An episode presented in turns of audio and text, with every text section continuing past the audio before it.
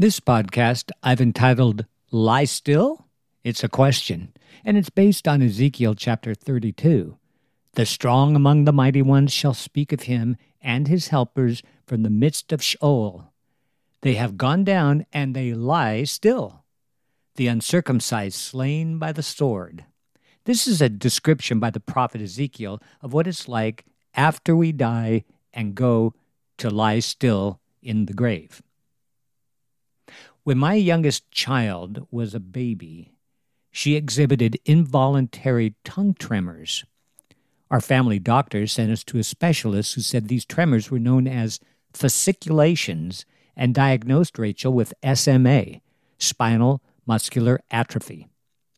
We were told she would soon be unable to lift her head or even swallow.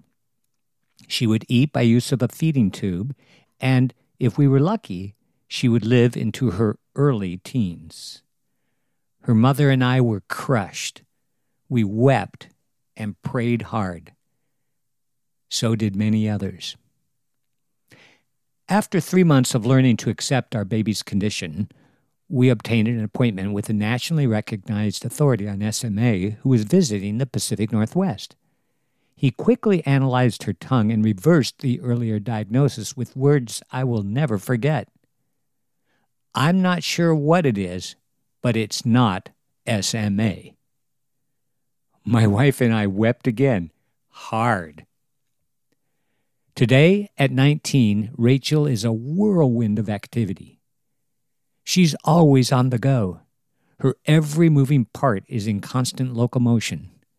The tremor disappeared long ago, and her tongue works well and often. Rachel has talked unceasingly for nearly two decades. If no one was listening, when she was a little girl, Rachel would speak to herself, or the dogs, or the cats, or her stuffed animals. I love this girl. She's just like her mother, whom I adored before she went to be with Jesus. When Rachel was growing up, I was sometimes tempted to say, "Lie still." But of course I held my tongue and quickly recalled my S M A baby and God's healing power. I remember one night when putting her down to bed, she fell asleep in the middle of a sentence. When I came in the next morning to wake her up, she hadn't moved, and after ten hours of full sleep, woke up and finished her sentence. Can you believe that? I have fully accepted my daughter for exactly what she is. She's an amazing gift from Jesus. Our bodies will lie still soon enough. I, for one, do not want to waste one minute of Christ's precious gift of life. I'm taking my cue from Rachel and other children who aren't so blessed.